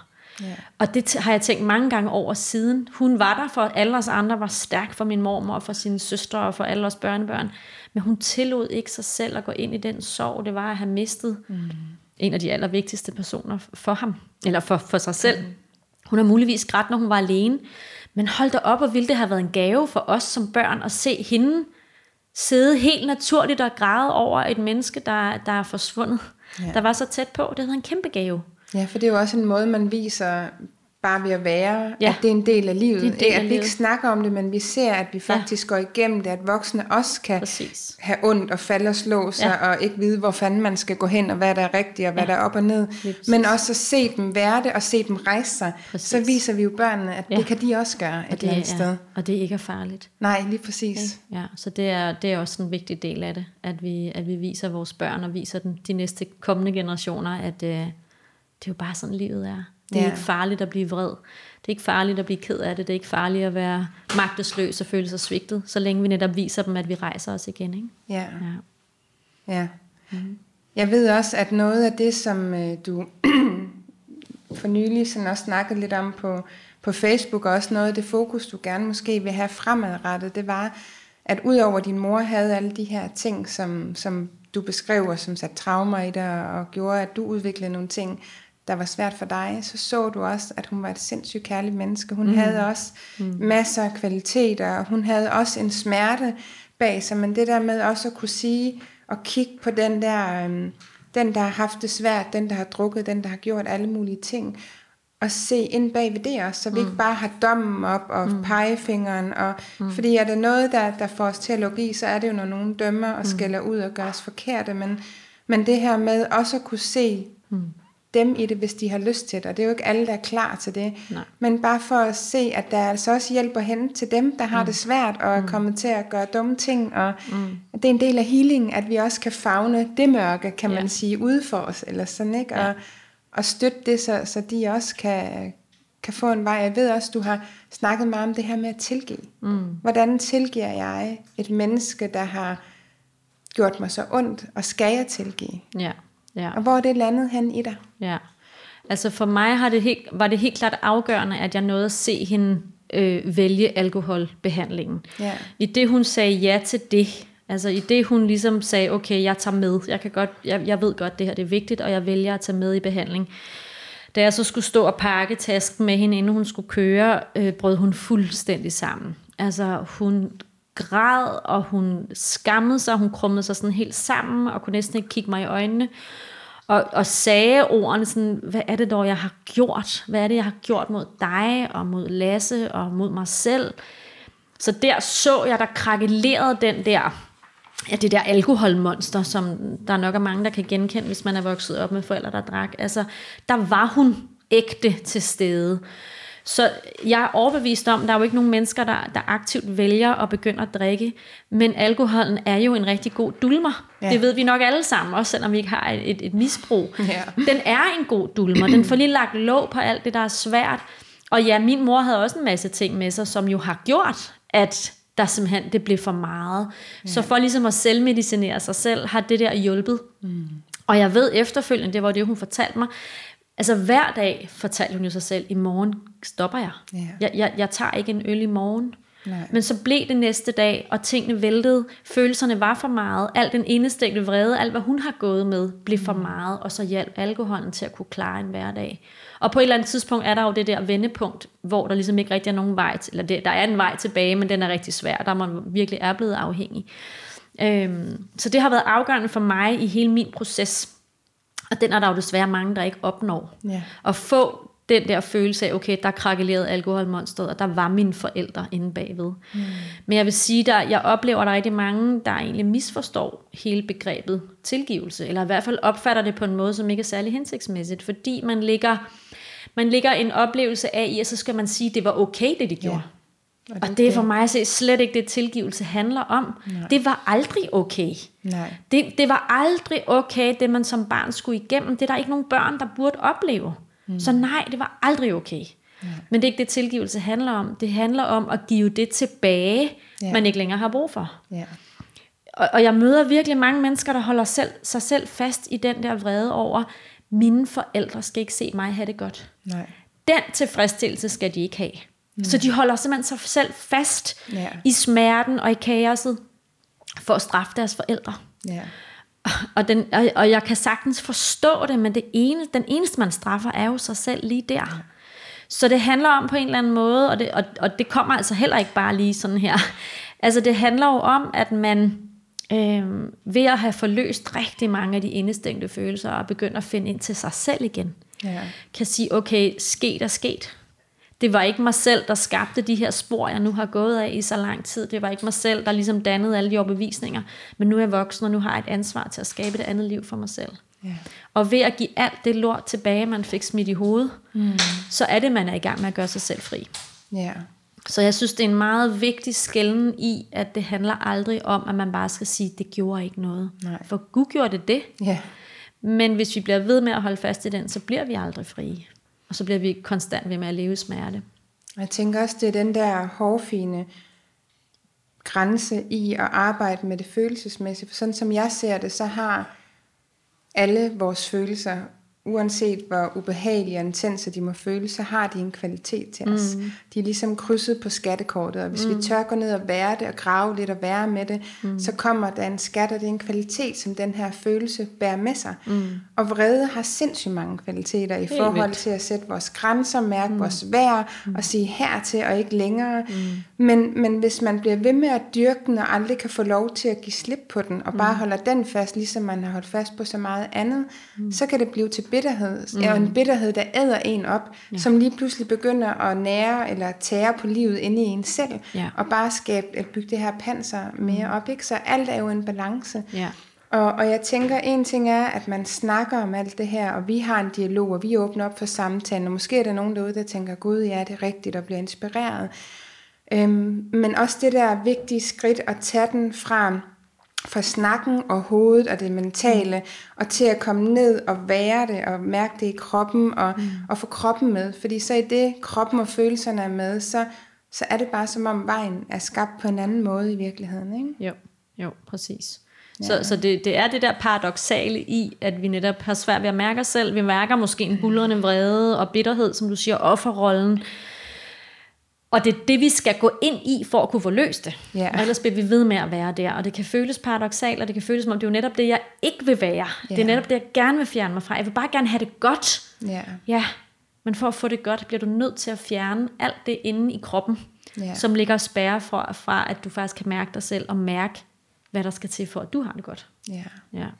Jeg synes, det var så fint, det der udtryk, du brugte til et af dine, jeg kan huske, om det var foredrag eller online forløb, hvis du ikke ser den røde tråd, så snubler mm. du over den. Ja, ja. så i virkeligheden noget af det, vi har snakket om i dag, har mm. været den røde tråd, og ja. begynde at samle den, så man kan gå over den og bruge den konstruktivt på Præcis. en eller anden måde. Ikke? Ja. Så hvis der nu sidder nogen derude, Camilla, og tænker, det her, det giver sindssygt god mening for mm. mig, og mm.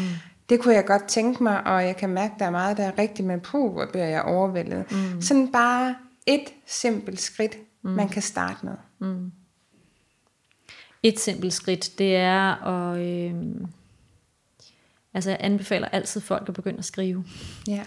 Det er, det er jo et kendt øh, terapeutisk værktøj, øh, som forløser så meget. Men simpelthen starte med at sætte sig ned og skrive om det, der fylder. Ja. Det behøver ikke nødvendigvis handle om fortiden. Nej. Men det, der fylder lige nu. Det kan være følelsen af, at der aldrig er nogen, der respekterer en eller lytter til en. Det kan være frygten for at blive svigtet. Det kan være, at øh, børnene har været skide irriterende om morgenen. Skriv om det, der fylder i dit system, fordi det er første skridt til at vise dig selv, at du faktisk tager dig selv alvorligt. Ja. Så det er et skridt, man kunne starte med. Det kunne også være det, som du nævnte tidligere. Sæt dig ned og tillad at mærke ja. det, der er. Også selvom det er meget lidt, der er. Ja. Også selvom du tænker, jeg kan ikke mærke noget. Mm. Så sæt dig ned og mærke det, der er så. Så ja. sæt dig ned og mærke, at du, du ikke kan mærke noget. Sæt dig ned med det. Og jeg tænker også, det er jo genialt også måske endda at kombinere de to, fordi mm. det er nogle gange at få tingene skrevet ned. Ja. Så er det ligesom ude, og så ja. er det ligesom kommet lidt på afstand. Og så når man har skrevet alt det, så kan man lige prøve at skimme det igennem og yes. tænke, okay, når jeg har læst alt det her, ja. hvad er det så for en primær følelse, det efterlader mig mm. med? Mm. Og hvordan føles det i kroppen, og hvordan kan jeg lige være med det på ja. en eller anden måde? Ikke? Ja, ja, præcis. Ja. Og jeg vil også lige med et andet rigtig godt trick, eller hvad man skal sige, det der med at komme i kontakt med vreden, komme i kontakt med kedeligheden, ja. fordi den kan være enormt svær at pille frem. Kan for eksempel være at finde et billede af sig selv som barn, hvis man har det. Ja. Altså jeg har masser af, af folk igennem hos mig, som netop, hvor jeg beder dem om at finde et billede, og jeg havde en, som simpelthen havde brug for, at det bare lå på en hylde med billedet nedad. Ja. Det var så smertefuldt. Okay. Men det betød jo også, at der var så meget, der skulle forløses. Ja. Så det der med at sætte sig ned og kigge på et billede af sig selv som barn, ja det kan være en, en virkelig effektiv måde til at få kontakt til kederligheden, så den kan blive forløst. Ja. Så er det der, man så bagefter skal give plads til tårerne. Men, ja. men det kan være sådan en god øh, trigger, eller hvad man skal sige, ja. at sidde og kigge på sig selv som barn. Ja. ja. Så, så, så det handler virkelig om at give sig selv plads ja. til at være med det, der er. Mm. Vi er ved at, at være ved vejs ende. Mm. Vi er nået langt omkring, ja. både helt til, hvordan det kan være at være i et miljø med alkohol. Hvad er det for nogle følelser, der bliver skabt? Hvad er det, man må lukke af for? Hvad er det for nogle strategier, man overlever med? Mm. Og hvordan de her overlevelsesstrategier bliver virkelig uhensigtsmæssige, hvis det bliver livsstrategier. Og ja. det er noget, man prøver at bruge som en måde at navigere igennem livet med. Mm. Og hvor meget panser det kan skabe, og hvor meget afstand, det kan skabe der, hvor man måske længes allermest efter Præcis. at være tæt, ikke? Og så er ja. nogle ting til, hvordan kan man, mm. kan man komme videre herfra, mm. og meget den her ærlighed, og det at ture og sige alt, hvad det er, og være med alt, hvad det er, og give hinanden lidt plads ja. til at, at kunne gå igennem de processer der. Ja. Og vide, at det bestemt ikke er en lineær streg, altså det er ikke sådan en lineær vej, så det kan godt være, at man den ene dag lykkes med at sige det højt til sin partner, for eksempel. Jeg er ja. virkelig ked af det i dag. Og så kan det altså godt være, at dagen efter, så lykkes det ikke alligevel. Men ja. det betyder ikke, at man så skal lade være. Nej. Det betyder bare, at det er helt naturligt, så prøver jeg igen i morgen. Ja. Altså det der med, at bare fordi man har taget et skridt frem, så er det ikke sikkert, at man dagen efter tager endnu et skridt frem. Så kan det godt være, at man tager et skridt lidt tilbage, men man er på vej. Og det er bare så vigtigt at holde fast i selv, at, at det går ikke bare kun én vej, og det er opad, når man ja. begynder at, at mærke sig selv og rumme sig selv. Det går virkelig, som du også snakkede før, i bølger. Ja. Men man er i gang, og det er det allervigtigste. Ja, plus det her med, at det er en naturlig del af den her udviklingsrejse, mm. at nå til det sted, hvor man har fået bevidstheden, og man har forstået logikken i det, og set mønstrene, ja. hvordan de påvirker sig. Men så er der stadigvæk noget kropsligt og noget mm. følelsligt, som ikke er helet endnu, som, som lige tager lidt længere tid. Præcis. Og, og ligesom bare at, at give sig selv det rum, for det synes jeg næsten på hele min rejse er det sted, der er mest frustrerende. Der, mm. hvor jeg kan se det hele, jeg ved yes. det hele, og alligevel ja. så fucking fandme, så ser jeg mig selv gøre det samme og samme igen. Ja. Men virkelig også der være kærlig og sige, mm. det er okay skat, du, du gør det bedste, og ja. kommer du til at træde nogen over tæerne, kan du kan mm. du gå tilbage og sige undskyld, hvis du forlader dig selv, kan du komme tilbage, når du er klar. Altså, mm. der er ikke noget, der går i stykker, der er ikke noget, der er forkert. Alt er, altså nogle gange er det faktisk alt det der gåen frem og tilbage, der mm. nogle gange skaber den der modning, og den der, øh, hvad hedder ja. sådan noget, hærdning, eller sådan, der gør, at man bliver der mere og mere, eller ja. sådan, ikke? Præcis, præcis, ja. ja. Ja. Tusind tak, fordi at du var med, Camilla. Hvis der nu sidder nogen derude, og så tænker, gud, jeg vil høre hendes podcast, jeg vil følge hende på Facebook, jeg vil gerne blive mere inspireret af dig, jeg vil læse hendes bog, når den kommer. Mm. Øh, hvor øh, får de så fat i dig henne, og hvor, hvor ja. kan de høre mere om dig? Altså jeg har min hjemmeside, der hedder camillaskov.dk. Ja. Så har jeg min online portal på dinrettevej.dk. Ja. Og så har jeg min Facebook-profil, som er Camilla Skov, mentor for mønsterbrydere. Ja. Og der, øh, ja, der kan man finde det hele der med forskellige links og alle sådan ting. Og ellers er man også altid meget velkommen til at skrive til mig ja. på camillasnabelag.dinrettevej.dk Ja. Mm. Så det kommer jeg også til at linke nogle af oplysningerne ja. til øh, podcasten her. Og hvis der er nogen, der øh, kunne tænke sig at have med mig og, og arbejde kropsligt, øh, enten i sessioner en til en eller i online forløb, så skriver jeg også mine kontaktoplysninger. Mm. Jeg har et øh, online forløb, der starter her om lidt, øh, hvor man går ind og nærer netop alt i det her intime rum og får sat kroppen og følelserne på. Øhm, men det linker jeg til det hele. Og så vil jeg bare sige tak til jer, der har lyttet med, og jeg håber, uanset om I har været i et hjem med alkohol eller ej, eller graden af det, eller at I bare har følt jer genkendt i nogle af de her ting og, og inspireret til øh, noget af det, der kan skabe mere nærhed og intimitet i jeres liv. Ja. Tak fordi jeg må, måtte være med. Det var en fornøjelse.